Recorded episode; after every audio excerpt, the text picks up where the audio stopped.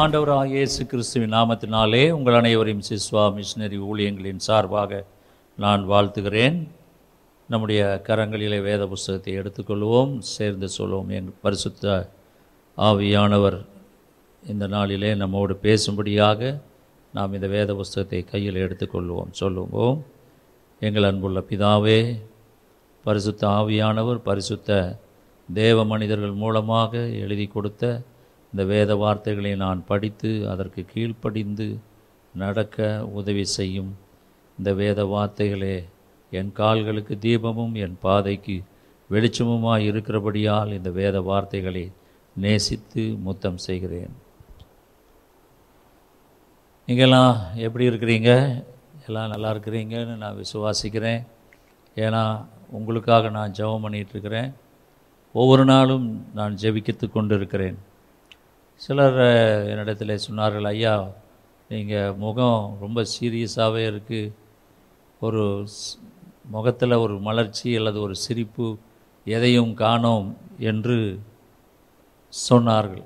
அப்பொழுது நான் சொன்னேன் உங்களையெல்லாம் பார்க்காத போது ஆராதனைகள் சபையிலே நடக்காத போது சபையில் திறக்கப்படாத போது எப்படி நான் மகிழ்ச்சியோடு இருக்க முடியும்? ஆகவே நான் அந்த வேதனையை தேவ வசனத்தை கொண்டு நான் அதில் வெற்றி பெறுகிறேன். ஆகவே இந்த காரியங்கள் எல்லாம் நடந்த பின்புதான் என்றைக்கு நம்முடைய சபைகள் திறக்கப்படுகிறதோ நாம் ஆவியோடு உண்மையோடு ஆராதிக்கிறோமோ அப்பொழுதுதான் உண்மையான ஒரு மகிழ்ச்சி வரும். எனக்கும் உங்களை எல்லாம் நம்முடைய விசுவாசிகளை எல்லாம் பார்க்கும்போது தான் உண்மையான மகிழ்ச்சி சந்தோஷம் வரும். எனவே கர்த்தர் அப்படிப்பட்ட நேரத்தை சீக்கிரம் நமக்கு தருவாராக. கர்த்தர் உங்களை ஆசீர்வதிப்பாராக பலப்படுத்துவாராக. இந்த நாளிலும் இந்த செய்தியினுடைய தலைப்பு பரிசுத்த ஆவியானவரின் நடவடிக்கைகள். பரிசுத்த ஆவியானவருடைய நடவடிக்கைகள். சென்ற வாரம் நான் கொடுத்த செய்தி அநேகர் அந்த இருபத்தி ஐந்தாம் மணி நேரம் என்ற செய்தியை நீங்கள் அநேகர் கேட்டீர்கள். அநேகர் எனக்கு ஃபோன் செய்து அந்த செய்தி எங்களுக்கு ஒரு புத்துணர்ச்சியை கொடுத்தது எங்களுக்கு ஒரு நம்பிக்கையை விசுவாசத்தை கொடுத்தது. எங்கள் வாழ்க்கையிலும் ஒரு இருபத்தைந்தாம் மணி நேரம் கர்த்தர் கொடுப்பார் என்று விசுவாசிக்கிறோம் என்றெல்லாம் சொன்னார்கள். கர்த்தருடைய நாமத்திற்கு மகிமை உண்டாவதாக. அந்த செய்தி அநேகருக்கு அது புதிய ஒரு செய்தியாகத்தான் இருந்திருக்கும் என்று நான் விசுவாசிக்கிறேன். இன்றைக்கு நாம் பரிசுத்த ஆவியானவருடைய நடவடிக்கைகள் என்று இந்த செய்தியை நான் உங்களோடு பகிர்ந்து கொள்கிறேன். போன வாரமே அது பெந்தேகோஸ்தே ஞாயிறு. ஆக இந்த பெந்தேகோஸ்தே ஞாயிற்றில் நான் பேச வேண்டிய செய்தி தான் இந்த செய்தி. ஆனால் போன வாரம் நான் அந்த செய்தியை கொடுக்கவில்லை. அதற்கு பதிலாக இந்த இருபத்தைந்தாம் மணி நேர செய்தியை கொடுத்தேன். ஆக போன வாரம் நான் பெந்தைகோஸ்தை ஞாயிறு அன்று செய்தி கொடுத்திருக்க வேண்டும். அந்த செய்தி ஒரு வாரம் தள்ளி இது ஏனென்றால் பெந்தைகோஸ்தை பண்டிகையை தொடர்ந்து நடத்துகிற பண்டிகை. ஆகவே இன்றைக்கு அந்த செய்தியை உங்களோடு நான் பகிர்ந்து கொள்கிறேன். இது பரிசுத்த ஆவியானவருடைய அபிஷேகத்தை குறித்தும் பரிசுத்த ஆவியானவருடைய நடவடிக்கைகளை குறித்தும் தான் இந்த செய்தி. இங்கே நாம் பார்க்கிறோம் அப்போஸ் நடவடிக்கைகள் ரெண்டாம் அதிகாரம் ஒன்றாம் வசனத்திலிருந்து நான்காம் வசனம் முடிய பெந்தேகோஸ்தே என்னும் நாள் வந்தபோது அவர்கள் எல்லாரும் ஒருமணப்பட்டு ஓரிடத்தில் வந்திருந்தார்கள். அப்பொழுது பலத்த காற்று அடிக்கிற முழக்கம் போல வானத்திலிருந்து சடுதியாய் ஒரு முழக்கம் உண்டாகி அவர்கள் உட்கார்ந்திருந்த வீடு முழுவதையும் நிரப்பிற்று. அல்லாமலும் அக்னிமயமான நாவுகள் போல பிரிந்திருக்கும் நாவுகள் அவர்களுக்கு காணப்பட்டு அவர்கள் ஒவ்வொருவர் மேலும் வந்து அமர்ந்தது. அவர்கள் எல்லாரும் பரிசுத்த ஆவியினாலே நிரப்பப்பட்டு ஆவியானவர் தங்களுக்கு தந்தருளின வரத்தின்படியே வெவ்வேறு பாஷைகளிலே பேசத் தொடங்கினார்கள். இங்கே நாம் பார்க்கிறோம் பெந்தேகோஸ்தே என்னும் நாள் வந்தபோது. அதாவது யூத மக்கள் அந்த நாட்களிலே மூன்று பண்டிகைகள் அவர்களுக்கு மிக முக்கியமானது. ஒன்று பஸ்கா பண்டிகை. அந்த பஸ்கா பண்டிகை நாளில்தான் ஆண்டவராக இயேசு கிறிஸ்து சிலுவையிலே அவர் மறித்து ரத்தம் செஞ்சினார் அவரே பழுதற்ற ஒரு ஆட்டுக்குட்டியாக அங்கே பலி செலுத்தப்பட்டார். இந்த பஸ்கா பண்டிகை முடிந்து ஐம்பது நாட்கள் கழித்து ஐம்பதாவது நாளிலே பெந்தேகோஸ்தை பண்டிகை ஆரம்பமாகும். பெந்தேகோஸ்தை பண்டிகை என்றால் நாம் இங்கே கொண்டாடுகிற தமிழ்நாட்டிலே கொண்டாடுகிறோமே அந்த பொங்கல் பண்டிகை அதுபோல அறுப்பின் பண்டிகை ஹார்வெஸ்ட் அங்கே ஜனங்கள் எல்லாம் விதைத்து அது வளர்ந்து அதை அறுப்பார்கள். அதை அவர்கள் பண்டிகையாக அறுப்பின் பண்டிகையாக அவர்கள் அதை கொண்டாடுவார்கள். அதுதான் அந்த பெந்தே கோஸ்தே பண்டிகை. அது யூதர்கள் ஐம்பதாவது நாளிலே பஸ்கா பண்டிகை முடிந்த ஐம்பதாவது நாளிலே அவர்கள் கொண்டாடுகிற பண்டிகை. ஆக இந்த பெந்தேகோசே என்னும் அந்த பண்டிகை நாள் வந்தபோது அங்கே அவர்கள் எல்லாரும் ஒருமனப்பட்டு ஓரிடத்திலே கூடியிருந்தார்கள். அப்பொழுது பலத்த காற்று அடிக்கிற முழக்கம் போல வானத்திலிருந்து சடுதியாய் ஒரு முழக்கம் உண்டாகி அவர்கள் உட்கார்ந்திருந்த வீடு முழுவதும் நிரப்பிற்று. அல்லாமலும் அக்னிமயமான நாவுகள் போல பிரிந்திருக்கும் நாவுகள் அவர்கள் மேல் காணப்பட்டு அவர்கள் ஒவ்வொருவர் மேலும் வந்து அமர்ந்தது. அவர்கள் எல்லாரும் பரிசுத்த ஆவியினாலே நிரப்பப்பட்டு ஆவியானவர் தங்களுக்கு தந்தருளின வரத்தின்படியே வெவ்வேறு பாஷைகளிலே பேசத் தொடங்கினார். இங்கே நாம் பார்க்கிறோம் அந்த பெந்தேகோஸ்து நாளிலே நடந்த ஒரு சம்பவத்தை நாம் பார்க்கிறோம். ஆண்டவராக இயேசு கிறிஸ்து அவர் இந்த பரிசுத்த ஆவியினுடைய பொழிதலை குறித்து அவர் ஊற்றப்படுவதை குறித்து அவர் பரமேறுவதற்கு முன்பாக அவர் சொன்னார். அப்போஸ் நடவடிக்கைகள் ஒன்றாம் அதிகாரம் நான்காம் ஐந்தாம் வசனத்திலே நாம் பார்க்கும்போது அன்றியும் அவர் அவர்களுடனே கூடி வந்திருக்கும்போது அவர்களை நோக்கி யோவான் ஜலத்தினாலே ஞானஸ்நானம் கொடுத்தான். நீங்கள் சில நாளைக்குள்ளே பரிசுத்த ஆவியினாலே ஞானஸ்நானம் பெறுவீர்கள். ஆகையால் நீங்கள் எருசலேமை விட்டு போகாமல் என்னிடத்தில் கேள்விப்பட்ட பிதாவின் வாக்குத்தத்தம் நிறைவேற காத்திருங்கள் என்று கட்டளையிட்டார். ஆண்டவராக இயேசு கிறிஸ்து அவர் இந்த பரிசுத்த ஆவியனுடைய அபிஷேகத்தை குறித்து திட்டவட்டமாக சொன்னார். நீங்கள் சில நாளைக்குள்ளே பரிசுத்த ஆவியினாலே ஞானஸ்நானம் பெறுவீர்கள். ஆகையால் நீங்கள் எருசலேமை விட்டு போகாமல் என்னிடத்தில் கேள்விப்பட்ட பிதாவின் வாக்குத்தத்தம் நிறைவேற காத்திருங்கள் என்று கட்டளையிட்டார். ஆக இந்த பெந்தேகோசே என்னும் நாளிலே பரிசுத்த ஆவியானவர் ஊற்றப்படுவார் என்பதை ஆண்டவராக இயேசு கிறிஸ்து தன்னுடைய சீசர்களுக்கு அவர் சொன்னார். அது மட்டுமல்ல அந்த அப்போஸ் நடவடிக்கைகள் ஒன்றாம் அதிகாரம் எட்டாம் வசனத்திலே நாம் பார்க்கிறோம். பரிசுத்த ஆவி உங்களிடத்தில் வரும்போது நீங்கள் பலனடைந்து எருசலேமிலும் யூதேயா முழுவதிலும் சமாரியாவிலும் பூமியின் கடைசி பரியந்தமும் எனக்கு சாட்சிகளாக இருப்பீர்கள் என்றார். பரிசுத்த ஆவி நம்மிடத்தில் வரும்போது நாம் பலனடைகிறோம். ஒரு வல்லமை உண்டாகிறது. டுனாமிஸ் என்றால் வெடித்து கிளம்பக்கூடியதான வல்லமை. அதுதான் பரிசுத்த ஆவியானவர். டுனாமிஸ் என்று சொல்லக்கூடிய பரிசுத்த ஆவியானவர் அதிலிருந்து தான் டைனமோ டைனமைட் என்கிற வார்த்தைகள் பிரிந்தன. ஆக இங்கே நாம் பார்க்கிறோம் பரிசுத்த ஆவியானவர் நம்மேல் வரும்போது நாம் பலனடைகிறோம். பலனடைந்து எருசலேமிலும் யூதாயாவிலும் சமாரியாவிலும் உலகத்தின் கடைசி பரியந்தமும் நாம் சாட்சிகளாக இருக்க வேண்டுமானால் பரிசுத்த ஆவியானவருடைய அபிஷேகம் பரிசுத்த ஆவியானவர் நம்மேல் இறங்க வேண்டும் நம்மேல் ஊற்றப்பட வேண்டும். அதுதான் முக்கியம். இங்கே இந்த பெந்தேகோசை என்னும் நாள் வந்தபோது நூற்றி இருபது பேர் அவர்கள் எருசலேமிலே ஒரு வீட்டிலே மேலறையிலே காத்து கொண்டிருந்தார்கள். இந்த வார்த்தையை நாம் படிக்கும்போது இதை நான் மூன்று விதமாக பிரித்து கொண்டேன். முதலாவது இட் வாஸ் பங்க்சுவல் அதாவது பெந்தேகோசை என்னும் நாள் அது ஐம்பதாவது நாள் அறுப்பின் பண்டிகை பொங்கல் பண்டிகை போல இஸ்ரவேலிலே அவர்கள் இந்த மூன்று பண்டிகைகள் முக்கியமானது என்று சொன்னேன். ஒன்று பஸ்கா பண்டிகை. அந்த நாளில் தான் ஆண்டவராக இயேசு சிலுவிலே அவர் அறையப்பட்டார். ரெண்டாவது பண்டிகை கூடார பண்டிகை. அது கூடாரங்களிலே அவர்கள் யூத மக்கள் வந்து தங்கி பண்டிகை கொண்டாடுவார்கள். மூன்றாவது பண்டிகை பெந்தேகோஸ்தே பண்டிகை. இந்த பெந்தோகோஸ்தே பண்டிகை என்பது முக்கியமான ஒரு பண்டிகை. ஆக அந்த ஆண்டவராக இயேசு சொன்னார் நீங்கள் எருசலேமிலே காத்திருங்கள் அப்பொழுது பரிசுத்த ஆவியனுடைய வரத்தை பெறுவீர்கள் அபிஷேகத்தை பெறுவீர்கள் என்று ஆண்டவராகிய இயேசு கிறிஸ்து சொன்னார். அவர் சொன்ன வார்த்தையின்படியாக ஐம்பதாவது நாள் சரியாக ஐம்பதாவது நாள் பெந்தேகோசே பண்டிகை ஆரம்பிக்கிற அந்த ஐம்பதாவது நாளிலே பரிசுத்த ஆவியானவர் ஊற்றப்பட்டார். பங்க்சுவல் முதலாவது பங்க்சுவல் சரியாக. அதில் ஒன்று ஒரு நாள் முன்ன பின்னுங்கிறதெல்லாம் கிடையாது. எதுவும் கிடையாது. சரியாக. குறிப்பிட்டபடி அந்த ஐம்பதாவது நாளில் பரிசுத்த ஆவியானவர் ஊற்றப்பட்டார். ரெண்டாவது பார்த்தீர்கள் என்றால் ப்ளூரல் முதலாவது அங்கே பங்க்சுவல் என்று பார்த்தோம். ரெண்டாவது இட் வாஸ் ப்ளூரல் ப்ளூரல் என்று சொன்னால் பன்மை. ஒன்றுக்கு மேற்பட்ட எல்லாம் ஐந்து பத்து நூறு இரு இரநூறு முந்நூறு என்று ஒன்றுக்கு மேற்பட்டது. எல்லாம் ப்ளூரல் என்று சொல்லுவார்கள்.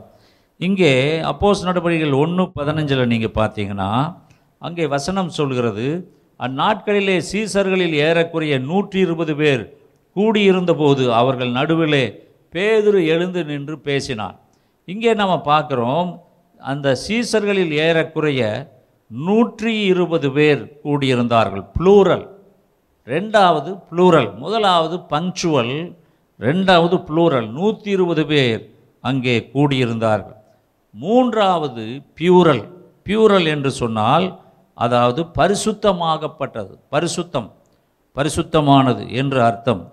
அங்கே அப்போஸ்லர் ரெண்டாம் அதிகாரம் மூணாம் நாலாம் வசனத்திலே நாம் பார்க்கிறோம்.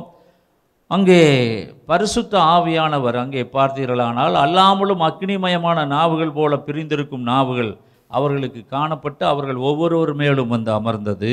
அவர்கள் எல்லாரும் பரிசுத்த ஆவியினாலே நிரப்பப்பட்டு ஆவியானவர் தங்களுக்கு தந்தரலின வரத்தின்படியே வெவ்வேறு பாஷைகளிலே பேசத் தொடங்கினார். மூன்றாவது பியூரல். பியூரல் என்றால் பியூர் என்று சொல்லுகிறோமே. அது ரொம்ப பியூராக இருக்குப்பா. ரொம்ப பியூர் அப்படின்னா நல்லா சுத்தமாக இருக்குது வெள்ளையாக இருக்குது. அது அது பரிசுத்தமாக இருக்கிறது பியூர் என்று நாம் சொல்லுகிறோம். அந்த பியூரல் பரிசுத்த ஆவியானவர் அக்கினிமயமாக வந்து இறங்கினார். கர்த்தருடைய பரிசுத்த நாமத்திற்கு மகிமை உண்டாவதாக. இந்த பரிசுத்த ஆவியானவர் இவர் ஆதியிலிருந்து அவர் தொடர்ந்து அவருடைய கிரியைகள் நடந்து போய் கொண்டே இருக்கின்றன.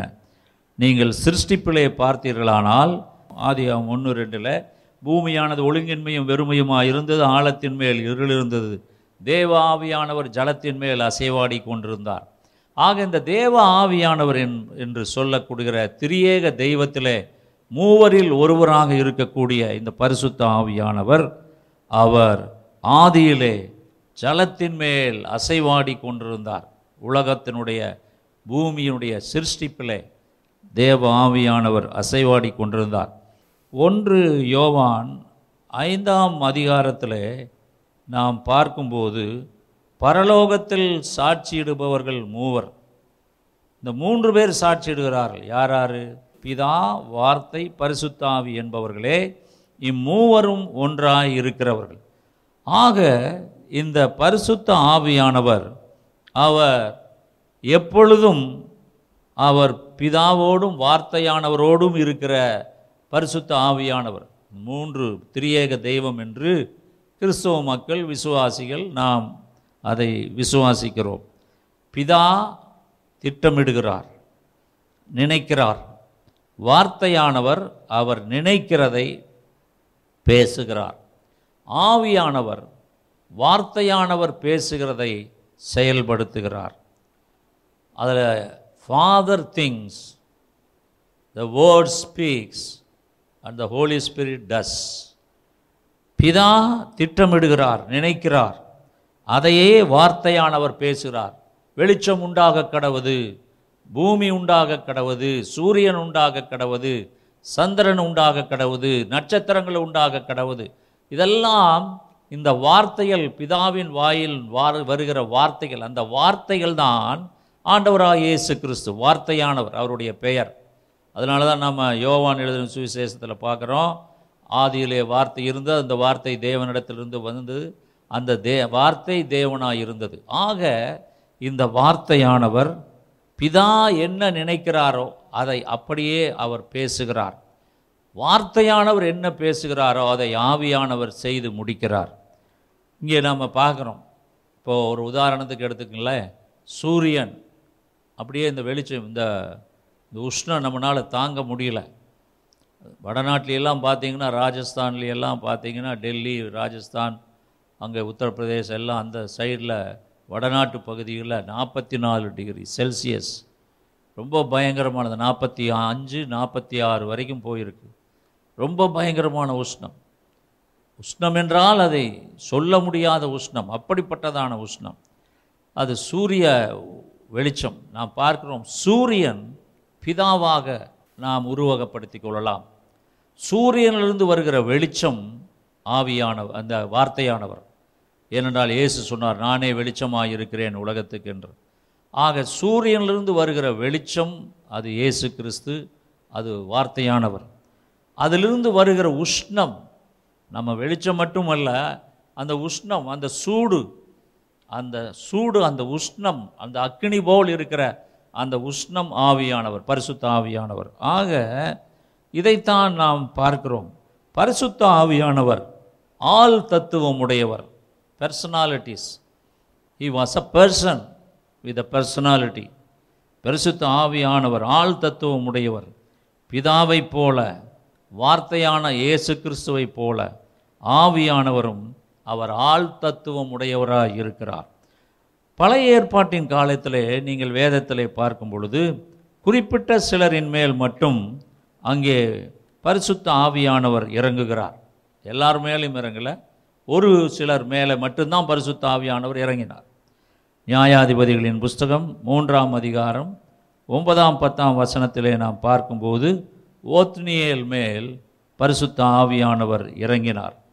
அங்கே ஓத்னியேல் இஸ்ரேலை அவன் நியாயம் விசாரித்தான். அவன் மேல் பரிசுத்த ஆவியானவர் இறங்கினார். நியாயாதிபதிகள் ஆறாம் அதிகாரம் முப்பத்தி நாலாம் வசனத்தில் நாம் பார்க்கும்போது கர்த்தருடைய ஆவி கிதியோன் மேல் அமர்ந்தது என்று நாம் பார்க்கிறோம். அதே போல் நியாயாதிபதிகள் பதினொன்றாம் அதிகாரம் இருபத்தி ஒன்பதாவது வசனத்தில் எப்தாவின் மேல் அங்கே கர்த்தருடைய ஆவியானவர் இறங்கினார். அங்கே நாம் பார்க்கிறோம் அவன் கீழேயாத்தையும் மனாசா நாட்டையும் கடந்து போய் கீழேயாத்தில் உள்ள மிஸ்பாவுக்கு வந்து அங்கே இருந்த அம்மோன் புத்திரருக்கு விரோதமாய் அவன் போனான். அங்கே எப்தா அவன் மேல் கர்த்தருடைய ஆவி இறங்கினார். அதே போல நீங்கள் பார்த்தீர்கள் என்றால் நியாயாதிபதிகள் பதிமூணு இருபத்தி ஐந்தில் கர்த்தருடைய ஆவியானவர் சிம்சோனை ஏவத் தொடங்கினார் என்று பார்க்கிறோம். நியாயாதிபதிகள் பதினாலு ஆறில் அப்பொழுது கர்த்தருடைய ஆவி அவன் மேல் பலமாக இறங்கினதனால் அவன் தன் கையில் ஒன்றும் இல்லாதிருந்தும் அதை ஒரு ஆட்டுக்குட்டியை கிழித்து போடுகிறது போல் கிழித்து போட்டான். ஆனாலும் தான் செய்ததை அவன் தன் தாய் தகப்பனுக்கு அறிவிக்கவில்லை. கர்த்தருடைய ஆவி ஒரு சிலர் மேல் மட்டும்தான் ஆதி நாட்களிலே இறங்கினது. அதே போல் நியாயாதிபதிகள் பதினான்காம் அதிகாரம் பத்தொன்பதாம் வசனத்திலே நாம் பார்க்குறோம்.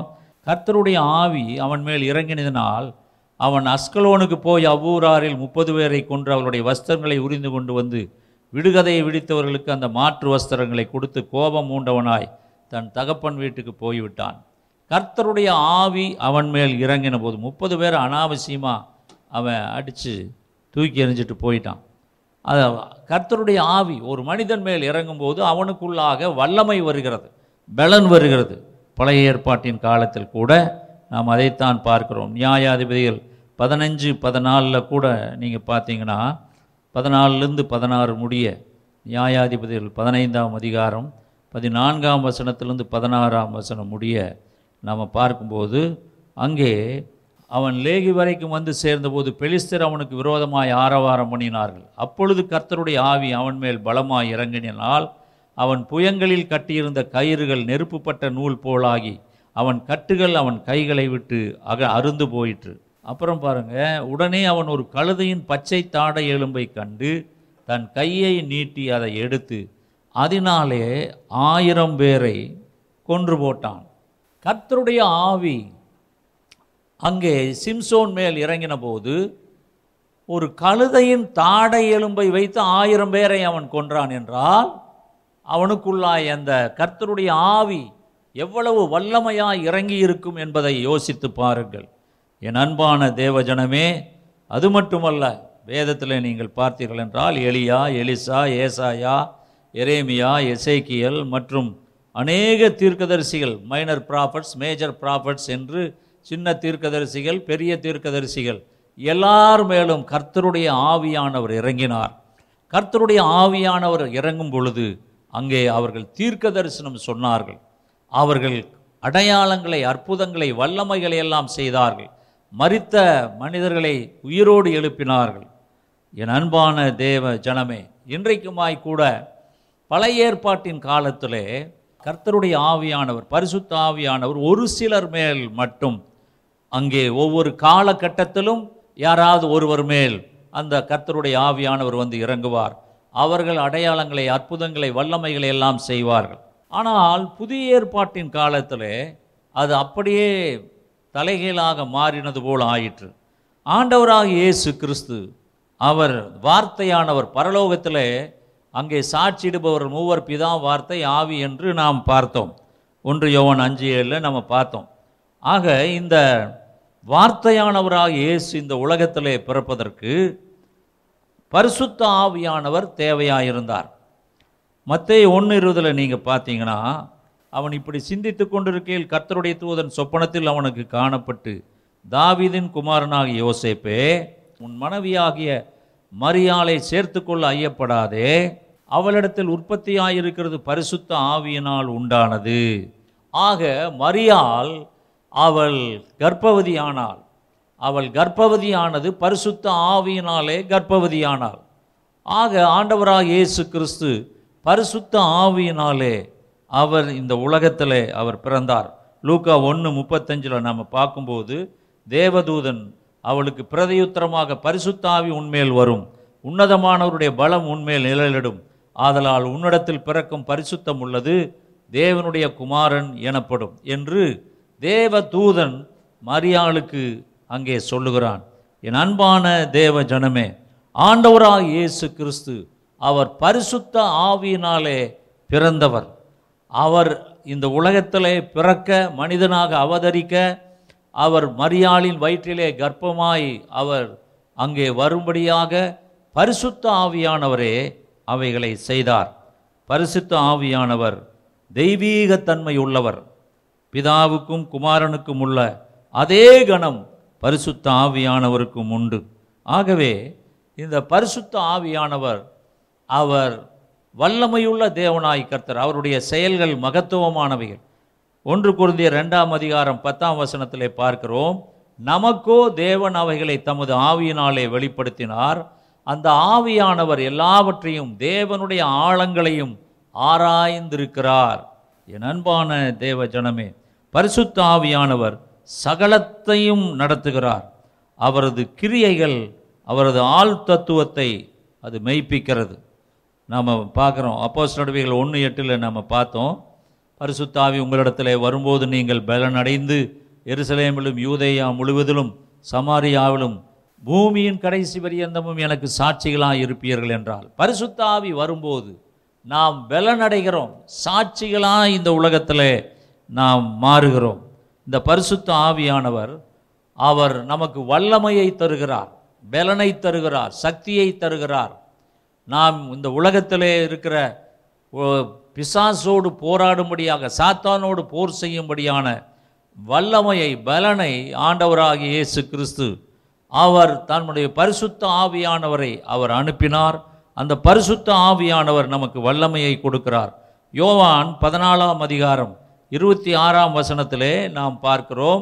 யோவான் பதினாலு இருபத்தாறிலே என் நாமத்தினாலே ஆண்டவராக இயேசு சொன்னார் என் நாமத்தினாலே பிதா அனுப்ப போகிற பரிசுத்த ஆவியாகிய தேற்றரவாளனே எல்லாவற்றையும் உங்களுக்கு போதித்து நான் உங்களுக்கு சொன்ன எல்லாவற்றையும் உங்களுக்கு நினைப்பூட்டுவார். இங்கே பாருங்க ஆண்டவராக இயேசு சொல்கிறாரு என் நாமத்தினாலே ஆண்டவராக இயேசு கிறிஸ்துவினுடைய நாமத்தினாலே பிதா அனுப்ப போகிற பரிசுத்த ஆவியாகிய தேற்றரவாளனே எல்லாவற்றையும் உங்களுக்கு போதித்து நான் உங்களுக்கு சொன்ன எல்லாவற்றையும் அவர் உங்களுக்கு நினைப்பூட்டுவார். பரிசுத்த ஆவியானவர் அவர் போதிக்கிற தேவனாகிய கர்த்தராக இருக்கிறார் அவர் போதிக்கிறார். இஸ் டீச்சிங் அஸ் நமக்கு என்ன செய்ய வேண்டும் எதை செய்ய வேண்டும் எதை செய்யக்கூடாது எதெல்லாம் நமக்கு ஆசீர்வாதம் எதெல்லாம் நமக்கு சாபம் என்பதை பரிசுத்த ஆவியானவர் தன்னுடைய மெல்லிய குரலில் நமக்குள்ளாயிருந்து பேசிக்கொண்டே இருப்பார். அந்நிய பாஷைகளோடு பேசுவார். அங்கே நமக்குள்ளாக இருந்து பேசிக்கொண்டே இருப்பார். அநேகர் அந்த சத்தத்தை கேட்பதில்லை. அநேகர் வந்து அவர் பரிசுத்த ஆவியானவர் அவர்கள் பெற்றிருந்தும் பரிசுத்த ஆவியானவர் காலா காலங்களிலே அவர் பேசுவதை அவர்கள் அசட்டை செய்து விடுகிறார்கள். ஆகவே பரிசுத்த ஆவியானவர் எவ்வளவு தூரம் போதித்தாலும் சொன்னாலும் அவர்கள் தங்கள் மனசாட்சிக்கு விரோதமாக அவர்கள் சொந்த இஷ்டத்தின்படியாக செய்கிறார்கள். ஆனால் பரிசுத்த ஆவியானவர் அவர் நமக்கு போதிக்கிறவராக இருக்கிறார். யோவான் பதினாலாம் அதிகாரம் பதினாறாம் வசனத்திலே நாம் பார்க்கிறோம். நான் பிதாவை வேண்டிக் கொள்வேன். அப்பொழுது என்றென்றைக்கும் உங்களுடனே கூட இருக்கும்படிக்கு சத்திய ஆவியாகிய வேறொரு தேற்றரவாளனை அவர் உங்களுக்கு தந்தருளுவார். இங்கே நாம் பார்க்கிறோம். நான் பிதாவை வேண்டிக் கொள்ளும் ஆண்டவராக இயேசு சொல்கிறாரு நான் பிதாவை வேண்டிக் கொள்ளுவேன் அப்பொழுது என்றென்றைக்கும் உங்களுடனே கூட இருக்கும்படிக்கு சத்தியாவியாக வேறொரு தேற்றவாளனை அவர் உங்களுக்கு தந்தருளுவார். என் அன்பான தேவ ஜனமே இன்றைக்குமாய் கூட நம்மோடு என்றென்றைக்கும் இருக்கும்படியாக நம்முடைய தகப்பன் நாம் சாகும் வரைக்கும் நம்மோடு இருப்பார் என்று தெரியாது. தாய் எத்தனை வருஷம் நம்முடைய வாழ்க்கையிலே நம்மோடு இருப்பார்கள் என்று தெரியாது. மனைவி எத்தனை வருஷம் இருப்பார்கள் என்று தெரியாது. புருஷன் எத்தனை வருஷம் இருப்பார்கள் என்று தெரியாது. யார் நிரந்தரமாக இந்த உலகத்தில் இருக்க முடியாது. ஆனால் ஆண்டவராக இயேசு கிறிஸ்து சொன்னார் என்றென்றைக்கும் உங்களுடனே இருக்கும்படியாக. நீ பத்து வயசாக இருந்தாலும் சரி இருபது வயசோ ஐம்பது வயசோ எழுபது வயசோ எண்பது வயசோ தொண்ணூறு வயசோ நீ எத்தனை வருஷங்கள் இந்த உலகத்தில் இருந்தாலும் உங்களுடனே கூட இருக்கும்படியாகிய சக்தி ஆவியாகிய பரிசுத்த ஆவியை ஆண்டவராகிய கர்த்தர் உங்களுக்கு அனுப்பியிருக்கிறார். He will abide in you he will abide with us அவர் நம்மோடு கூட என்றென்றைக்கும் இருக்கும்படியாகவே பரிசுத்த ஆவியானவர் இருக்கிறார். நம்மோடு அவர் எப்பொழுதும் இருக்கிறார். அதை நாம் உணர்ந்து கொள்ள வேண்டும். பரிசுத்த ஆவியானவர் என்னோடு இருக்கிறார். என்னை வழிநடத்துவார் என்று நாம் அதை அதை ரோமர்களது நிருபம் அப்போஸ் நான் பவுல் எட்டாம் அதிகாரம் பதினாலாவது வசனத்தில் கூட நீங்கள் பார்த்தீங்கன்னா மேலும் எவர்கள் தேவனுடைய ஆவியினாலே நடத்தப்படுகிறார்களோ அவர்கள் தேவனுடைய புத்திரராக இருக்கிறார்கள்.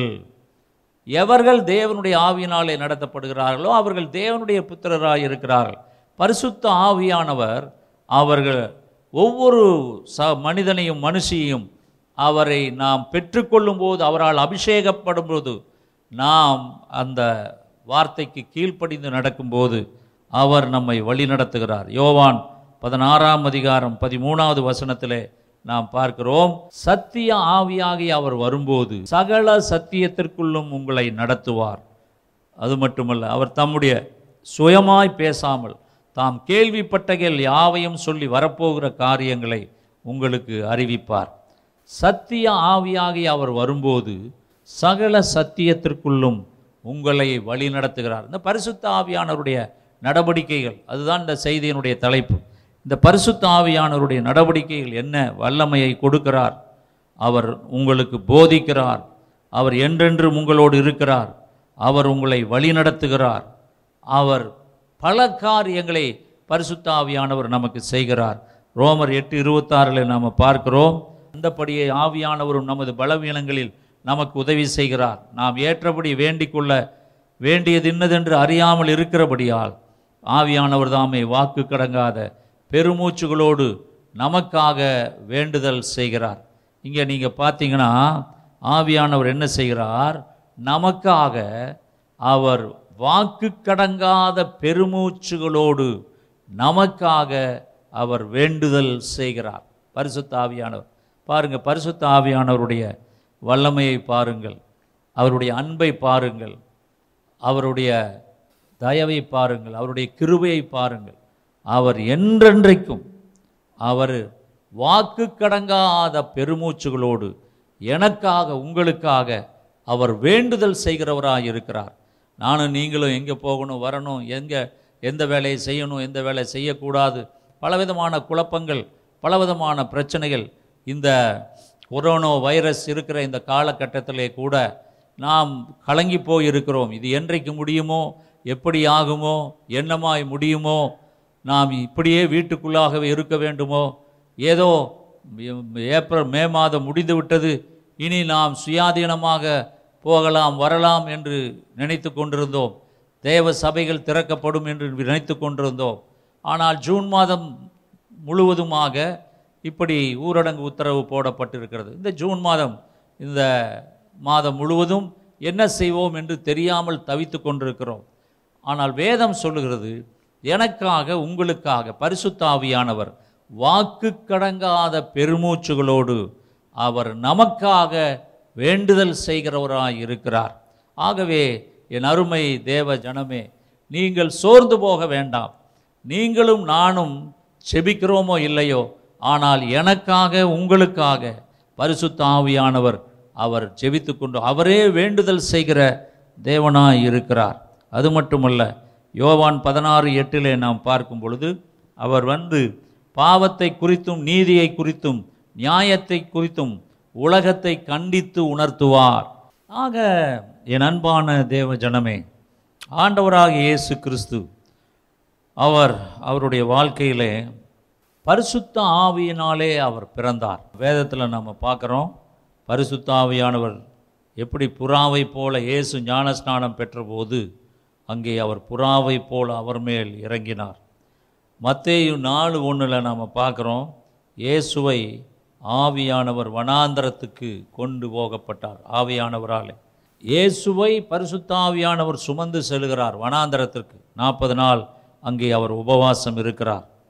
அதே போல் நீங்கள் அப்போஸ்தலர் நடவடிக்கைகள் எட்டு முப்பத்தொம்பதில் பார்க்கும்போது அப்பொழுது அங்கே பிலிப்புவை பரிசுத்த ஆவியானவர் எடுத்துச் செல்லுகிறார். அங்கே எத்தியோப்பிய மந்திரிக்கு அவன் சொல்லுகிறான் அவன் அவனுக்கு ஞானஸ்நானம் கொடுக்கும்படியாக பரிசுத்த ஆவியானவர் அங்கே அவனை வழி நடத்துகிறார். அங்கே நாம் பார்க்குறோம் அப்போஸ்தலர் எட்டு முப்பத்தி எட்டு முப்பத்தொம்பதில் ரதத்தை நிறுத்தச் சொன்னான். அப்பொழுது பிலிப்பும் மந்திரியும் ஆகிய இருவரும் தண்ணீரில் இறங்கினார்கள். பிலிப்பு அவனுக்கு ஞானஸ்நானம் கொடுத்தான். அவர்கள் தண்ணீரிலிருந்து கரையேறின போது கர்த்தருடைய ஆவியானவர் பிலிப்பை கொண்டு போய் விட்டார் மந்திரியும் அப்புறம் அவனை காணாமல் சந்தோஷத்தோடு தன் வழியே போனான். இங்கே நாம் பார்க்குறோம். பிலிப்புவை பரிசுத்த ஆவியானவர் அந்த எத்தியோப்பிய மந்திரி ஏசாயா தீர்க்கதரிசியின் புஸ்தகத்தை வாசித்து கொண்டிருந்தான் அப்பொழுது பிலிப்பு அவனுடைய ரதம் போய் கொண்டிருந்தது பின்னாலே ஓடி வருகிறான். நீ வாசிக்கிறதனுடைய அர்த்தம் உனக்கு தெரியுமா என்று சொன்னபோது அந்த மந்திரி சொன்னான் ஒருவன் எனக்கு சொல்லாவிட்டால் எனக்கு எப்படி தெரியும்? என்று. அப்பொழுது அவன் ஆண்டவராக இயேசு கிறிஸ்துவை குறித்து சொன்னான். அப்பொழுது நான் ஞானஸ்நானம் பெறலாமா என்று கேட்டான். நான் ஞானஸ்நானம் பெறுவதற்கு என்ன தடை? என்று. ஒரு தடையும் இல்லை. நான் உனக்கு தருகிறேன் என்று சொல்லி ரதத்தை நிறுத்தி அங்கேயுள்ள தண்ணீரிலே ஞானஸ்நானம் கொடுக்கிறான். என் அன்பான தேவ ஜனமே ஞானஸ்நானம். அவன் ரட்சிக்கப்பட்டான் ரட்சிக்கப்பட்ட உடனே ஞானஸ்நானம். ஞானஸ்நானம் எடுத்து அவன் சந்தோஷமாய் அவன் போனான். ஆனால் அப்போஸ் நாகிய பிழிப்புவை பரிசுத்த ஆவியானவர் எடுத்துக்கொண்டு வேறொரு பகுதிக்கு சென்று விட்டார். இங்கே நாம் பார்க்குறோம் அந்த பரிசுத்த ஆவியானவரை குறித்து பார்க்கும்போது இது கிரீக்க கிரேக்க மொழியில் நியூமா என்று சொல்லப்பட்டிருக்கிறது புதிய ஏற்பாட்டிலே. அதே பழைய ஏற்பாட்டிலே ஹீப்ரூஸ் எபிரேய மொழியிலே ரூவா என்று எழுதப்பட்டிருக்கிறது. பரிசுத்த ஆவியானவர் இயேசு கிறிஸ்துவின் ஆவி என்று அழைக்கப்படுகிறார். பரிசுத்த ஆவியானவரே அவர் இயேசு கிறிஸ்துவின் ஆவி என்று அழைக்கப்படுகிறார். ரோமருக்கு எழுதின நிருபம் எட்டாம் அதிகாரம் ஒன்பதாம் வசனம் அப்போஸ் நாகி பவுல் ரோமருக்கு எழுதின நிருபம் எட்டாம் அதிகாரம் ஒன்பதாவது வசனத்தில் நீங்கள் பார்த்தீங்கன்னா தேவனுடைய ஆவி உங்களில் வாசமாக இருந்தால் நீங்கள் மாம்சத்துக்குட்பட்டவர்களாக இராமல் ஆவிக்குட்பட்டவர்களாக இருப்பீர்கள் கிறிஸ்துவின் ஆவி இல்லாதவன் அவருடையவன் அல்ல. இந்த பரிசுத்தாவியை குறித்து எழுதும்போது அப்போஸ் நாகே பவுல் சொல்கிறார் கிறிஸ்துவின் ஆவி இல்லாதவன் அவருடையவன் அல்ல. ஆக இந்த பரிசுத்த ஆவியானவர் அவர் கிறிஸ்துவின் ஆவி என்று அவர் சொல்லுகிறார். அது மட்டுமல்ல ஒன்று பேதுரு ஒன்றாம் அதிகாரம் பத்தாம் பதினொன்றாம் வசனத்திலே நாம் பார்க்கிறோம். உங்களுக்கு உண்டான கிருவையை குறித்து தீர்க்க தரிசனம் சொன்ன தீர்க்கதரிசிகள் இந்த ரட்சிப்பை குறித்து கருத்தாய் ஆராய்ந்து பரிசோதனை பண்ணினார்கள். தங்களில் உள்ள கிறிஸ்துவின் ஆவியானவர் கிறிஸ்துவுக்கு உண்டாகும் பாடுகளையும் அவைகளுக்கு பின்வரும் மகிமைகளையும் முன்னறிவித்த போது இன்ன காலத்தை குறித்தார் என்பதையும் அந்த காலத்தின் விசேஷம் இன்னதென்பதையும் ஆராய்ந்தார்கள். இங்கே நாம் பார்க்கும்போது பேதர் சொல்கிறார் தங்களில் உள்ள கிறிஸ்துவின் ஆவியானவர். பரிசுத்த ஆவியானவர் அங்கே பார்க்கும் பொழுது கிறிஸ்துவின் ஆவியானவர் என்றும் அவர் அழைக்கப்படுகிறார். அதே பிலிப்பியர் ஒன்றாம் அதிகாரம் பத்தொன்பதாவது வசனத்தில் அங்கே அப்போஸ் நாகிய பவுல் சொல்கிறார். ஒன்றாம் அதிகாரம் பத்தொன்பதாம் வசனம் பிலிப்பியர் அது உங்கள் வேண்டுதலாலும் இயேசு கிறிஸ்துவனுடைய ஆவியின் உதவியினாலும் எனக்கு ரட்சிப்பாக முடியும் என்று அறிவேன். இங்கே நாம் பார்க்கிறோம் இயேசு கிறிஸ்துவனுடைய ஆவியின் உதவியினால். ஆக ஆண்டவராக இயேசு கிறிஸ்து அவர் எப்பொழுதும் அது கிறிஸ்துவின் ஆவி என்று அழைக்கப்படுகிறார். ஆக பரிசுத்த ஆவியானவர் என்பது எங்கேயோ இருந்து வந்தவர் அல்ல. அவர் பிதா வார்த்தை ஆவி இந்த மூவரும் ஒன்றாக இருக்கிறார்கள். ஆக இவர்கள் மூன்று பேரும் ஒரு காரியத்தை செய்ய நினைத்தால் பிதாவானவர் நினைத்தால் வார்த்தையானவர் அதை பேசுகிறார். வார்த்தையானவர் என்ன பேசுகிறாரோ ஆவியானவர் அதை செயல்படுத்துகிறார். ரெண்டு குருந்தியர் மூணு பதினேழில் நம்ம பார்க்கிறோம். கர்த்தரே ஆவியானவர். கர்த்தருடைய ஆவி எங்கேயோ அங்கே விடுதலை உண்டு. ஆக என் அன்பான தேவ ஜனமே கர்த்தரே ஆவியானவர். ஆண்டவராகிய கர்த்தர் அவை ஆவியானவர் என்று இங்கே அப்போஸ்டாகிய பவுல் கொருந்தியருக்கு நிறுவத்தில் நிறுவத்திலே அவர் சொல்லுகிறார். ஆக ஆண்டவருக்கு அங்கே பரிசுத்த ஆவியானவருக்கு பல பெயர்களை நாம் பார்க்கிறோம். கலாத்தியர் நாலு ஆறில் அவர் குமாரனுடைய ஆவி என்றும் அங்கே நாம் பார்க்கிறோம். மேலும் நீங்கள் புத்திரராக இருக்கிறபடியால் அப்பா பிதாவை என்று கூப்பிடத்தக்கதாக தேவன் தமது குமாரனுடைய ஆவியை உங்கள் இருதயங்களில் அனுப்பினார். குமாரனுடைய ஆவி என்று பரிசுத்த ஆவியை குறித்து சொல்கிறார் அங்கே அப்போ சிலர் அஞ்சு ஒன்பது அப்போ சிலர் எட்டு முப்பத்தொன்பது இவைகளில் நீங்கள் பார்த்தீர்களானால் கர்த்தருடைய ஆவி என்று அங்கே சொல்லப்படுகிறது. ஆக இது கர்த்தருடைய ஆவி என்று சொல்லப்படுகிற இந்த நிலையிலே கர்த்தருடைய ஆவியானவர் தான் பரிசுத்த ஆவியானவர். இந்த பரிசுத்த ஆவியானவரை குறித்து நாம் பார்க்கும் பொழுது நாம் மற்ற இருபத்தெட்டாம் அதிகாரம் பத்தொன்பதாவது வசனத்திலே நாம் பார்க்கிறோம். மற்ற இருபத்தெட்டாம் அதிகாரம் பத்தொன்பதாவது வசனத்தில் ஆண்டவராக இயேசு கிறிஸ்து அவர் உயிரோடு எழுந்து மறித்தவர்களிருந்து உயிரோடு எழுந்து அவர் பரலோகத்திற்கு போகும்போது அவர் சொல்லுகிறார் தன்னுடைய சீசர்களை பார்த்து ஆகையால் நீங்கள் புறப்பட்டு போய் சகல ஜாதிகளையும் சீசராக்கி பிதா குமாரன் பரிசுத்த ஆவியின் நாமத்தினாலே. ஆக அந்த பரிசுத்த ஆவியானவர் மிக மிக முக்கியமான மூன்று அந்த திரியேக தெய்வத்தில் பரிசுத்த ஆவியானவர் அவர் மிக மிக முக்கியமானவராய் கருதப்படுகிறார். மூன்று பேரும் சமமாக இருந்தாலும் எல்லாவற்றையும் பரிசுத்தாவியானவர் இந்த காலகட்டத்தில் அவர் பரிசுத்தாவியானவர் தான் எல்லாவற்றையும் செய்கிறார். பிதா சொல்லுகிறதை வார்த்தையானவர் கேட்கிறார் அதை சொல்லுகிறார் வார்த்தையானவர் சொல்லுகிறதை பரிசுத்தாவியானவர் செய்கிறார். ஆக என் அன்பான தேவ ஜனமே இன்றைக்குமாய் கூட இந்த ரெண்டு குருந்தியர் பதிமூணாம் அதிகாரம் பதினாலாவது வசனத்தில் நீங்கள் பார்த்தீங்கன்னா அப்போஸ் நாகிய பவுல் சொல்லுகிறார் ரெண்டு குருந்தியர் பதிமூணாம் அதிகாரம் பதினான்காவது வசனத்தில் கூட அங்கே திட்டவட்டமாக பரிசுத்த ஆவியானவருடைய வேலையை குறித்து நாம் பார்க்கிறோம். கர்த்தராக இயேசு கிறிஸ்துனுடைய கிருபையும் தேவனுடைய அன்பும் பரிசுத்த ஆவியினுடைய ஐக்கியமும் உங்கள் அனைவரோடும் கூட இருப்பதாக ஆமேன் என்று பார்க்கிறோம்.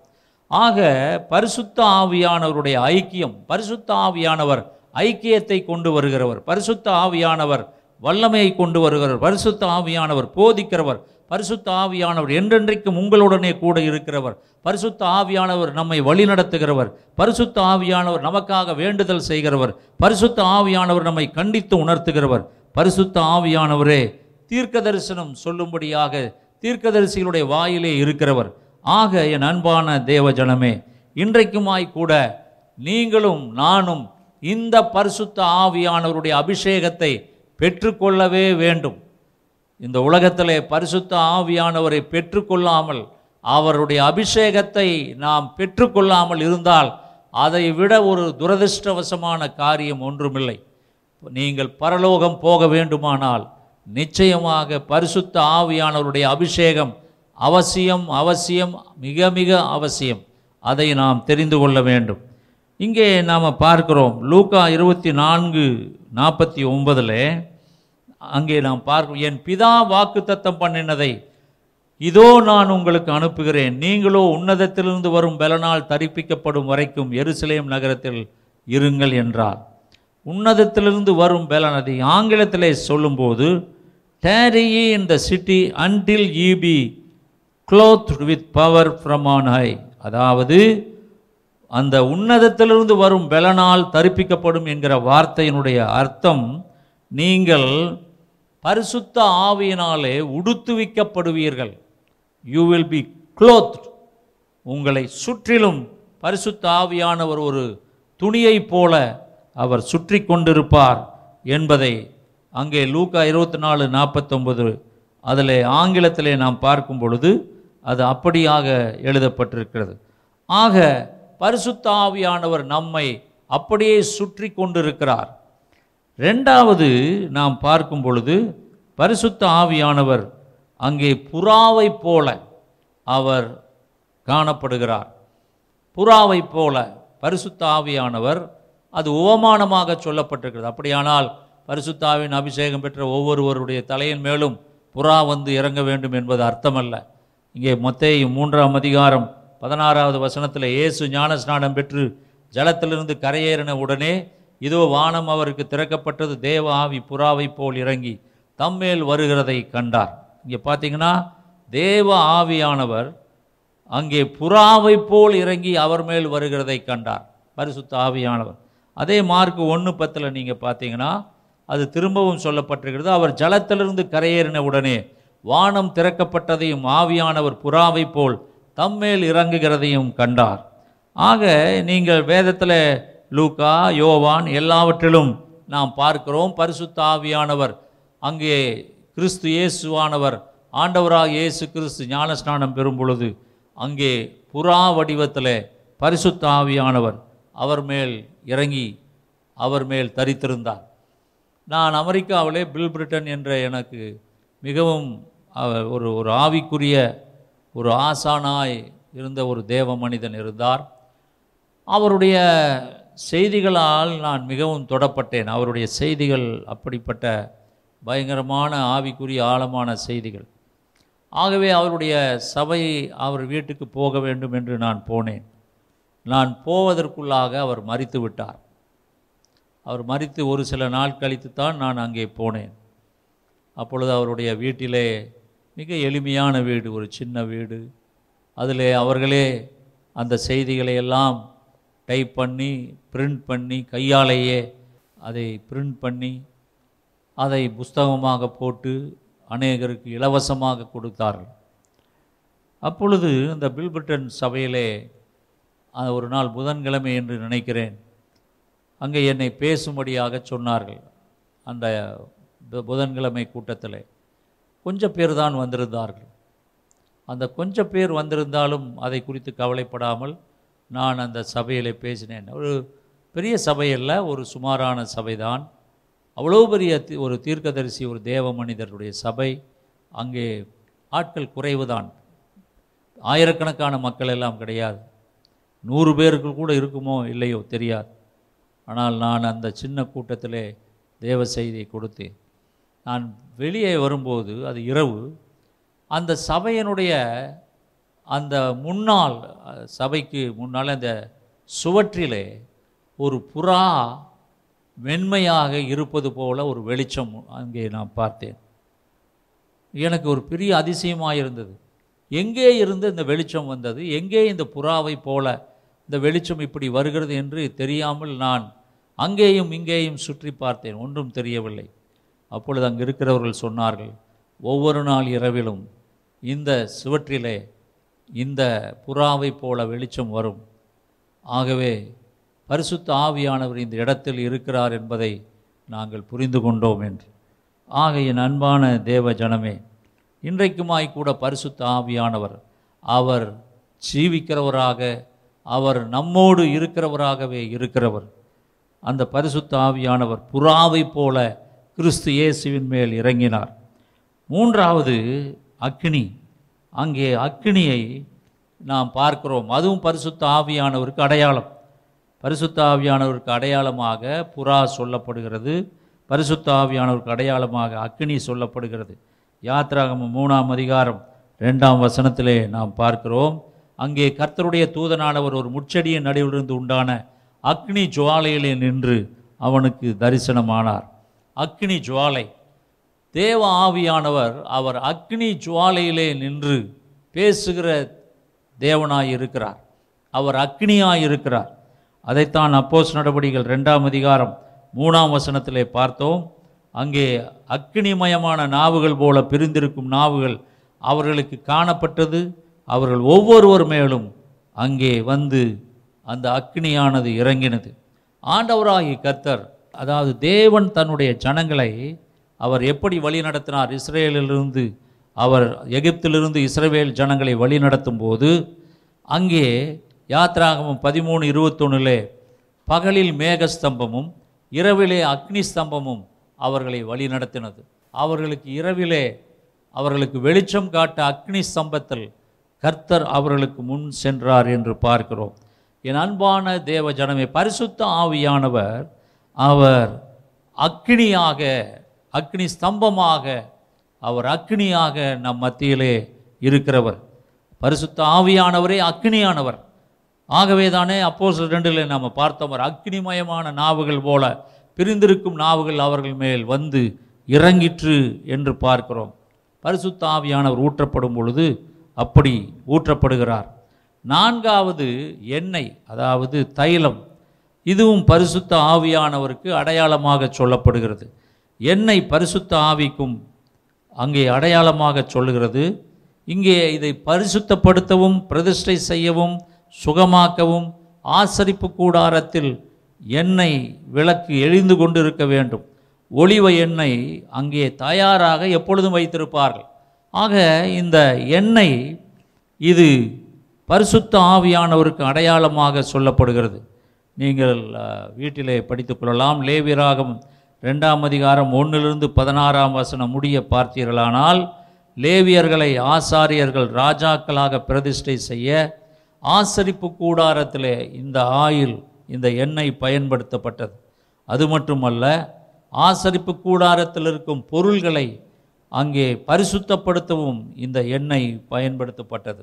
ஆக நாம் பார்க்கிறோம் நீங்கள் அது யாத்ராகம் நாற்பதாம் அதிகாரம் ஒன்பதாம் வசனத்திலிருந்து பதினாறாம் வசனம் முடிய நீங்கள் எடுத்து நீங்கள் வீட்டிலே படித்துக் கொள்ளலாம். வேதத்தில் நாம் பார்க்கிறோம் ராஜாக்களை தீர்க்கதரிசிகள் அபிஷேகம் பண்ணும்போது இந்த எண்ணெயை இந்த தைலத்தை ஊற்றி அவர்கள் அபிஷேகம் பண்ணுகிறார். ஒன்று சாம்வேல் பத்து ஒன்றிலே நாம் பார்க்கிறோம் ஒன்று சாம்வேல் பத்து ஒன்றில் அப்பொழுது சாம்வேல் தைல குப்பியை எடுத்து அவன் தலையின் மேல் வார்த்து அவனை முத்தம் செய்து கர்த்தர் உன்னை தம்முடைய சுதந்திரத்தின் மேல் தலைவனாக அபிஷேகம் பண்ணினார் அல்லவா? என்று சொன்னான் இங்கே சாமுவேல் சவுளின் மேலே தைல குப்பியை எடுத்து அவன் தலையின் மேல் வார்த்து அவனை ராஜாவாக அபிஷேகம் பண்ணினார். அதே போல்தான் ஒன்று சாம்பேல் பதினாறு பதிமூணில் நம்ம பார்க்கிறோம்.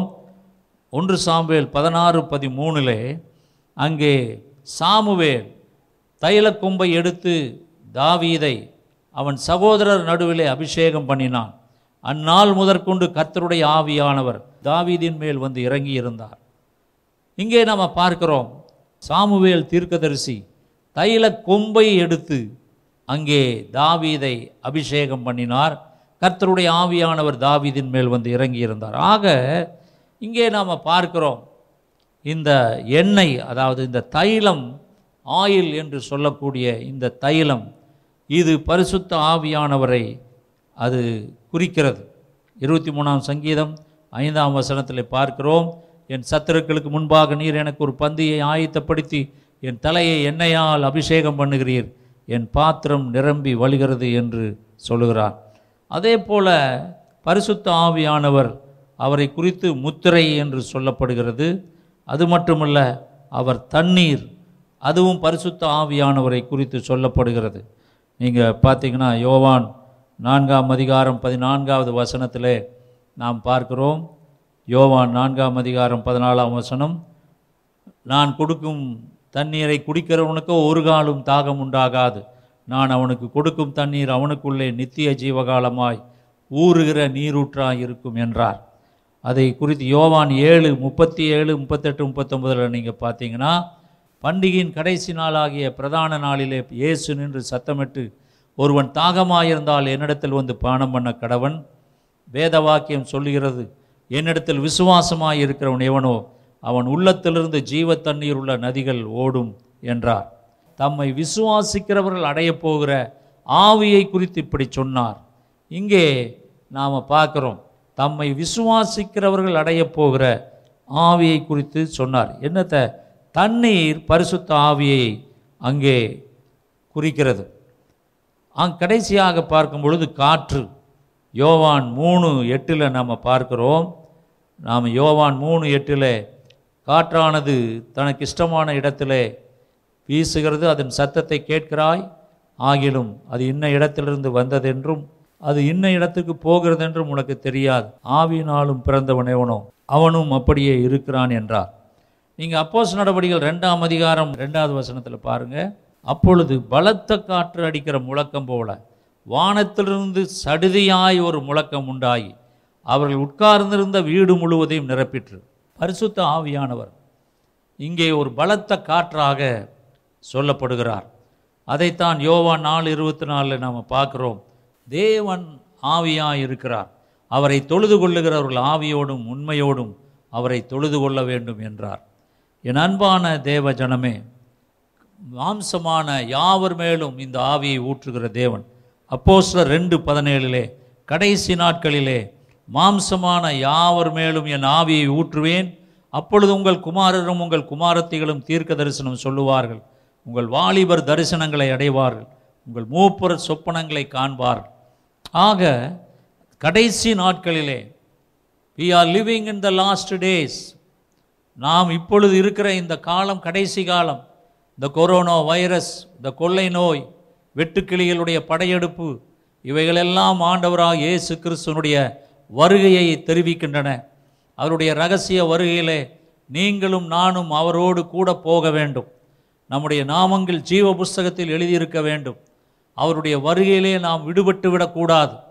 உபத்திரவ காலத்திலே அவருடைய ரகசிய வருகை இருக்குமானால் நாம் அவரோடு கூட போய்விட வேண்டும். ஏனென்றால் இதற்கு அடுத்து வரக்கூடியது மகா உபத்திரவ காலம். ஆக இந்த மகா உபத்திரவ காலத்திற்கு முன்பாக வேதத்திலே நாம் பார்க்கும்போது கடைசி நாட்களில் மாம்சமான யாவர் மேலும் என் ஆவியை ஊற்றுவேன். பழைய ஏற்பாட்டிலே குறிப்பிட்ட சிலர் மேல் மட்டும்தான் ஆவியானவர் அங்கே இறங்கினார். ஆனால் கடைசி நாட்களிலே மாம்சமான யாவர் மேலும் நீ இந்தியனாக இருக்கலாம் ஜப்பானை சேர்ந்தவனாக இருக்கலாம் அமெரிக்கனாக இருக்கலாம் பிரிட்டிஷ்காரனாக இருக்கலாம் நீ பிரெஞ்சு மேனாக இருக்கலாம் ஆப்பிரிக்கனாக இருக்கலாம் சீனாவாக இருக்கலாம் யாராக இருந்தாலும் கடைசி நாட்களிலே பரிசுத்த ஆவியானவர் யாவர் மேலும் தன்னுடைய ஆவியை ஊற்றுகிறார்? என் அன்பான தேவ ஜனமே இன்றைக்குமாய்க்கூட நீங்களும் இந்த பரிசுத்த ஆவியின் அபிஷேகத்தை பெற வேண்டும். நான் ரட்சிக்கப்பட்ட அந்த நாட்களிலே எனக்கு பரிசுத்தாவியை குறித்து ஒன்றும் தெரியாது. ஆனால் அந்த கூட்டம் நடந்த அந்த நாட்களிலே அது ஆயிரத்தி தொள்ளாயிரத்தி அறுபத்தி ஏழு அறுபத்தெட்டு என்று நினைக்கிறேன். அந்த நாட்களிலே நாங்கள் வாலிப பிள்ளைகள். அந்த நாட்களிலே அங்கே பவானி சாகர் என்கிற இடத்திலே நடந்த ஒரு கூட்டம் நடந்து கொண்டிருந்தது. அப்பொழுது எனக்கு இந்த கிறிஸ்துவ அனுபவம் இல்லாய். நான் எ- எ- எந்த தெய்வத்தையும் வணங்காமல் ஒரு நாத்திகனாக என்னுடைய உள்ளத்தில் இருந்தவன். அந்த கூட்டம் நடக்கும்போது நான் அந்த வழியாய் கடந்து போனேன். அப்பொழுது அந்த கூட்டத்தில் அநேக அற்புதங்கள் அடையாளங்கள் நடந்ததை பார்த்தேன். பார்த்தபோது அங்கே இருக்கிறவரிடத்தில் கேட்டேன் இதெல்லாம் எப்படி சாத்தியமாகும்? எப்படி இப்படியெல்லாம் அற்புதங்கள் நடக்கும்? என்று கேட்ட பொழுது பரிசுத்த ஆவியானவர் அவர் இதை நடத்துகிறார். பரிசுத்த ஆவியானவராலே எல்லாம் கூடும் என்று அவர்கள் சொன்னார்கள். அன்று இரவு நான் வந்து நான் அந்த நாளிலே அப்பொழுதுதான் இயேசு கிறிஸ்துவை குறித்து நான் மிக மிக அதிகமாக கேள்விப்பட்டேன். அவர்கள் சொன்னார்கள் இந்த பரிசுத்தாவி ஒரு மனிதனுக்குள்ளாய் வந்தால் வல்லமை வரும். அவன் வல்லமையோடு அவனுடைய வாழ்க்கை மாறும் என்று சொன்னபோது அது என்னுடைய உள்ளத்தை தொட்டது. நான் என்னுடைய ரூமில் அறையிலே வந்து நான் கதவை சாத்தி கொண்டு ஜெபிக்க ஆரம்பித்தேன். எனக்கு ஜெபிக்க தெரியாது. ஆண்டவரே அந்த மனிதர்கள் அவர்கள் வல்லமையினாலே நிறைந்து அவர்கள் அங்கே அற்புதங்களை செய்தது போல எனக்கும் அதே போல வல்லமை வேண்டும். எனக்கும் அந்த வல்லமையை தாரும். அதை பரிசுத்தாவி என்று சொன்னார்கள். எனக்கு அந்த பரிசுத்தாவி வேண்டும் பரிசுத்தாவி வேண்டும் பரிசுத்தாவி வேண்டும் என்று அன்றைக்கு முழங்காலில் நின்று நான் பல மணி நேரம் செபித்தேன் அழுது ஜெபித்தேன் என்னுடைய வாழ்க்கையிலே அன்றைக்குத்தான் எனக்கு கண்ணீர் அழுகை வந்தது. ஆக நான் ஜெபித்து கொண்டிருந்த போது திடீரென்று என்னுடைய அறை கதவிலே நான் மூடியிருந்த அந்த ஜன்னல் அது எப்படி திறந்தது என்று எனக்கு தெரியவில்லை. பலத்த ஒரு காற்று அந்த அறைக்குள் வந்தது. உடனடியாக நான் தூக்கி எறியப்பட்டேன். என்னுடைய சரீரம் அப்படியே ஆடிப்போனது. அங்கேயும் இங்கேயும் என்னுடைய சரீரம் என்னை அறியாமல் தூக்கி எறியப்பட்ட நிலையிலே நான் அந்நிய பாஷையிலே பேச ஆரம்பித்தேன். பரிசுத்த ஆவியானவர் என்னை நிரப்பினார். பரிசுத்த ஆவியானவர் எனக்குள்ளாய் அவர் இறங்கினார். என்னை அறியாதபடி அழுதேன். என்னை அழு அறி அறியாதபடி எதேதோ புலம்பினேன் பாடினேன். எனக்கு தெரியாது விடியும் வரை அப்படிப்பட்ட நிலையிலே நான் இருந்தேன். அடுத்த நாள் காலையிலே நான் போய் அங்கே பவானி சாகரில் இருந்த ஒரு கிறிஸ்தவ நண்பர் லயனல் என்று சொல்லக்கூடாது அண்ணன் என்று நான் அவரை அழைப்பேன் அவரை போய் பார்த்தேன். இப்படி எனக்கு நடந்தது என்று சொன்னபோது அவர் உன்னை பரிசுத்த ஆவியினாலே ஆண்டவர் நிரப்பியிருக்கிறார். ஆகவே நீ இன்று முதல் கர்த்தர் வேதத்தை வாசி உனக்கு ஒரு பரிசுத்த வேதாகமத்தை தருகிறேன் என்று அவர் எனக்கு ஒரு பரிசுத்த வேதாகமத்தையும் கொடுத்தார். அன்றைக்கு நான் அடுத்து நான் என்ன செய்ய வேண்டும் என்று கேட்டேன். ஞானஸ்நானம் எடுத்துக்கொள் என்றார். உடனே அங்கே பவானி சாகர் ஆற்றிலே போய் ஞானஸ்நானம் எடுத்தேன். ஒரு பாஸ்டர் வந்து எனக்கு ஒரு ஞானஸ்நானம் கொடுத்தார். ஆக அந்த நாளிலிருந்து இந்த பரிசுத்தாவியானவர் எனக்குள்ளாய் வல்லமையாய் கிரியை செய்ய ஆரம்பித்தார். பல கிராமங்களிலே நடந்து போய் சத்தியத்தை சொல்லி இருக்கிறேன் சாட்சி சொல்லி இருக்கிறேன் கல்லால் அடித்திருக்கிறார்கள் செருப்பை எடுத்து வீசி இருக்கிறார்கள் துப்பி இருக்கிறார்கள். இது எல்லாவற்றையும் நான் சகித்து கொண்டேன். மிக சந்தோஷமாக அவைகளை சகித்து கொண்டு அவருக்கு தெரு தெருவாக போய் தனியாக நின்று சத்தியத்தை சொல்லியிருக்கிறேன். வீதியிலே நின்று கொண்டு அங்கே ஓப்பனர் நானே தனியாக நின்று கொண்டு அங்கே சத்தமாய் இயேசு கிறிஸ்து சீக்கிரம் வருகிறார். நீங்கள் மனந்திரும்புங்கள் நீங்கள் ஆண்டவராக இயேசுவை ஏற்றுக்கொள்ளுங்கள் என்று சொல்லி நான் கத்தி பேசுவேன். என் அன்பான தேவ ஜனமே பரிசுத்த ஆவியானவர் எனக்குள்ளாய் வந்தபோது என்னை அறியாமல் என்னுடைய வாழ்க்கை மாறிற்று என்னுடைய ஜீவியம் மாறிற்று என்னுடைய எல்லாம் மாறிற்று. பரிசுத்த ஆவியானவர் என்னை நிரப்பினார். இன்றைக்கும் என் அன்பான தேவஜனமே பல்வேறு தேசங்களிலே பல்வேறு மக்கள் பரிசுத்த ஆவியினாலே நிரப்பப்பட்டிருக்கிறார்கள். வில்லியம் ஷேமூர் என்கிற ஒரு கருப்பு இனத்தை சார்ந்த கண்ணில்லாத ஒரு தேவ மனிதர். அவருக்கு கண்கள் இல்லை. ஆனால் அநேக குருடர்கள் அவர் கை வைத்த உடனே அவர்கள் பார்வையடைந்தார்கள். அநேகர் நடக்க முடியாதவர்கள் நடந்தார்கள். அநேக அற்புதங்கள் அடையாளங்களை அவர் செய்தார். அங்கே அவர் ஷேமூர் வரும்போது அவருடைய போட்டிருக்கிற துணி தங்கள் மேல் படும்படியாக நெருக்குவார்கள். அப்பொழுது அந்த வல்லமை அவர்கள் மேல் பாய்ந்து அவர்கள் சுகமாவார்கள். வில்லியம் ஷேமூர் என்கிற அந்த மனிதன் ஒரு நாள் கதறி எழுதார் ஆண்டவரே நான் செபிக்கிறேன். கண்ணில்லாதவர்களுக்கு கண்கள் தெரிகின்றன. ஆனால் நான் குருடனாக இருக்கிறேனே எனக்கு கண்கள் தேவை ஆண்டவரே என்று அவர் ஜெபித்த பொழுது கர்த்தர் சொன்னார் நீ கண்கள் இல்லாமல் நீ அடையாளங்களை அற்புதங்களை உன்னால் செய்ய முடியும். பரிசுத்த ஆவியானவர் உனக்குள்ளாக இருந்து அதை செயல்படுத்துகிறார் என்று சொன்னார். ஆகவே அன்றைக்கு அன்றிலிருந்து அவர் அதற்காக ஜெபிப்பதை விட்டுவிட்டு அவர் அதே நிலையிலே அநேகருக்காக ஜெபித்தார்.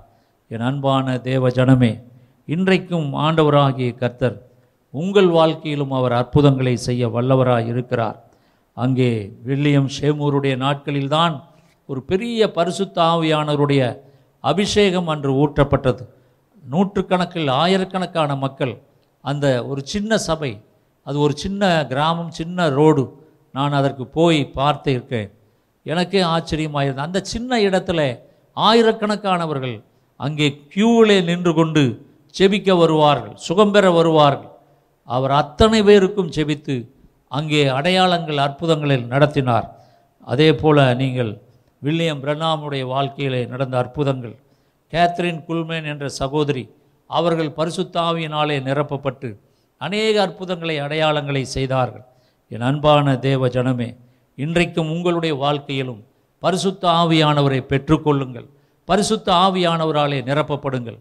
அது ஒன்றும் பெரிய காரியம் அல்ல அதற்கு பணம் காசு தேவையில்லை. நீங்கள் முழங்கால் படியிட்டு ஆண்டவரே என்னை உம்முடைய பரிசுத்த ஆவியினாலே நிரப்பும். என்னை நிரப்பும் நிரப்பும் நிரப்பும் என்று சொல்லி நீங்கள் செபிக்கும் பொழுது பரிசுத்த ஆவியானவர் அவர் பெந்தேகோசே நாளிலே எப்படி நூற்றி இருபது பேர் அங்கே பரிசுத்த ஆவியினாலே நிரப்பப்பட்டார்களோ அதே போல பரிசுத்த ஆவியானவர் உங்களையும் அவர் நிரப்புவார்.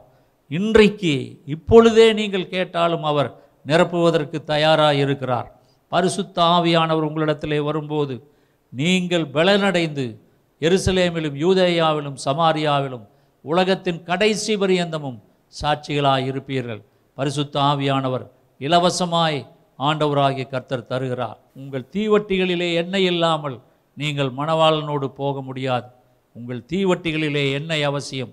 அந்த எண்ணெய் பரிசுத்த ஆவியானவர் இன்றைக்குமாய்க்கூட நீங்கள் பரிசுத்த ஆவியானுடைய அபிஷேகத்தை பெற்றுக்கொள்ளுங்கள்.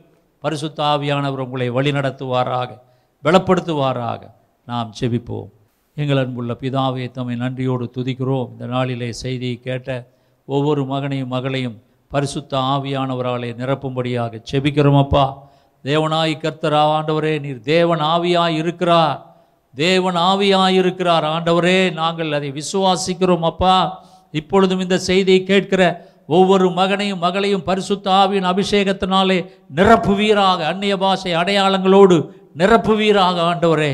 அவர்கள் உம்முடைய வசனத்துக்கு கீழ்ப்படிந்து பரிசுத்த ஆவியை பெற்றுக்கொள்ள உதவி செய்வீராக. உம்முடைய ரகசிய வருகையிலே நாங்கள் உம்மோடு எடுத்துக்கொள்ளப்படும்படியாக பரிசுத்த ஆவியானவர் எங்களோடு இருந்து எங்களை வழிநடத்தும்படியாக செபிக்கிறோம் கர்த்தாவே. எங்களுடைய நாமங்களை ஜீவ புஸ்தகத்தில் நீர் எழுதுகிறதற்காக நன்றி செலுத்தி இருக்கிறோம். கர்த்தராகிய ஆண்டவரே இப்பொழுதும் அநேக ஜனங்கள் பரிசுத்த ஆவி என்பதை நாங்கள் கேள்விப்படவே இல்லை என்று சொல்லுகிற மக்கள் அநேக லட்சக்கணக்கான மக்கள் கோடிக்கணக்கான மக்கள் இருக்கத்தான் செய்கிறார்கள். ஆண்டவரே தேவனாகிய கர்த்தர் இந்த செய்தியை கேட்கிற ஒவ்வொரு சகோதரனையும் சகோதரியும் பரிசுத்த ஆவியின் அபிஷேகத்தினாலே அக்னி அபிஷேகத்தினாலே ஒவ்வொருவரையும் நீர் நிரப்புவீராக.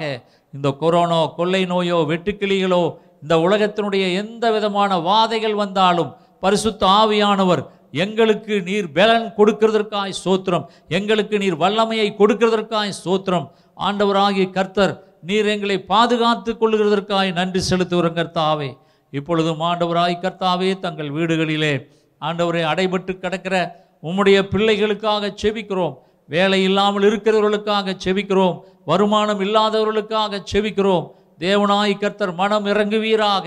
மூடப்பட்ட தேவாலயங்கள் திறக்கப்படுவதாக மூடப்பட்ட திருச்சபைகள் திறக்கப்படுவதாக உண்மை ஆவியோடு உண்மையோடு நாங்கள் ஆராதிக்கும்படியாக தேவனாய் கர்த்தர் ஒரு அற்புதத்தை செய்வீராக.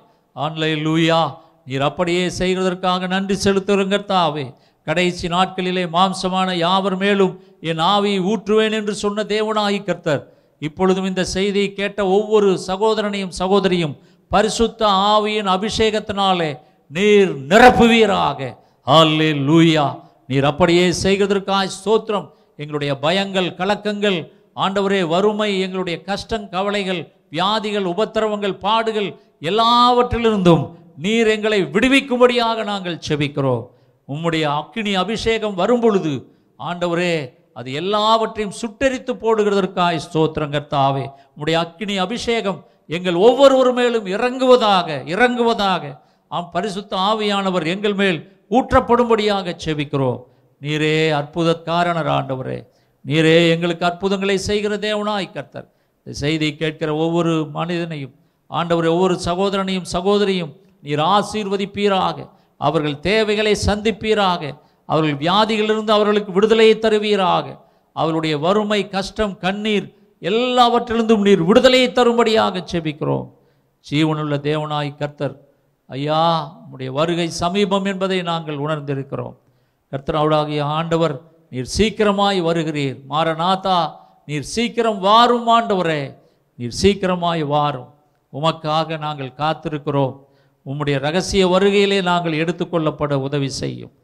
ஆண்டவராகிய கர்த்தர் இந்த செய்தியை கேட்ட ஒவ்வொருவரையும் பரிசுத்த ஆவின் அபிஷேகத்தினாலே நிரப்புகிறதற்காய் நன்றி செலுத்துகிறோம். உமக்கே மகிமையை ஏறெடுக்கிறோம். கிறிஸ்து இயேசுவின் நாமத்தில் வேண்டிக் கொள்கிறோம் நல்ல பிதாவே. ஆமே ஆமே. என் ஆத்துமாவே கர்த்தரை சோத்திரி என் முழு உலமே அவருடைய பரிசுத்த நாமத்தை சோத்திரி என் ஆத்துமாவே கர்த்தரை சோத்திரி கர்த்தர் செய்த சகல உபகாரங்களை மறவாதே.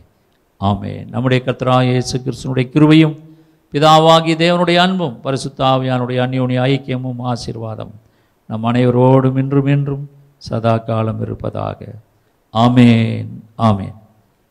அன்பானவர்களே இந்த நாளிலுமாய் கூட செய்தியை கேட்டீர்கள் அது உங்களுக்கு ஆசீர்வாதமாக இருந்தால் நீங்கள் எங்களோடு தொலைபேசியிலே தொடர்பு கொண்டு நீங்கள் பேசலாம்.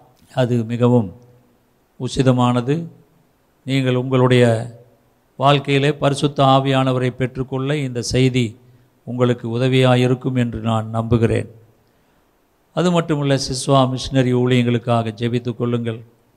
ஒரு குழந்தை ஒரு டாக்டரை பார்த்து அது சொல்லிட்டான் எனக்கு பசி எடுக்காதபடி ஏதாவது மாத்திரை இருந்தால் கொடுங்கள். பசியினாலே நான் பல நாட்கள் வருந்தி கொண்டிருக்கிறேன் என்று. அதை நான் படித்தபோது என்னுடைய உள்ளம் உடைந்தது. அநேக மக்கள் இன்றைக்கு தேவையில் இருக்கிறார்கள். எங்களுடைய சிஸ்வா மிஷினரிகள் எங்களுடைய ஊழியக்காரர்கள் இவர்களெல்லாம் பல ஊர்களிலும் பல மாநிலங்களிலும் அவர்கள் கிறிஸ்துவின் ஊழியத்தை ஆண்டவராகிய கிறிஸ்துவுக்காக ஊழியம் செய்து வருகிறார்கள். அவர்களுக்காக செபித்து கொள்ளுங்கள். அவர்களுக்கு ஒவ்வொரு மாதமும் நாங்கள் ஊதிய தொகை அனுப்ப வேண்டும். மூன்று மாதங்களாக கிட்டத்தட்ட சபை நடக்கவில்லை. ஆலயங்கள் பூட்டப்பட்டிருக்கின்றன. எங்களுக்கு தசமபாகங்களை காணிக்கைகளை கொடுக்கிற மக்கள் அதை வைத்துத்தான் நாம் எல்லா மிஷினரிகளுக்கும் நாங்கள் அனுப்ப வேண்டும். ஆக இந்த மிஷினரி ஊழியம் நடத்தப்பட கர்த்தர் எங்களுக்கு உதவி செய்ய வேண்டும். ஆண்டவராகி கர்த்தர் தாமே தன்னுடைய ஜனங்களை அவர் அனுப்பி இந்த மிஷினரிகளுக்கு உதவி செய்ய அவர் உங்களோடும் பேச வேண்டும். கர்த்தராகிய ஆண்டவர் அவருடைய சுவிசேஷ ஊழியம் தடைபடாதபடிக்கு எல்லா ஊழியக்காரர்களுடைய தேவைகள் சந்திக்கப்பட வேண்டும். அதற்கு உங்கள் ஜெபம் மிக மிக அவசியம். எங்களுக்காக தொடர்ந்து ஜெபியுங்கள். இந்த மிஷினரி பணிக்கு நீங்கள் உதவி செய்யுங்கள். கர்த்தர் உங்களை ஆசிர்வதிப்பாராக. Thank you God bless you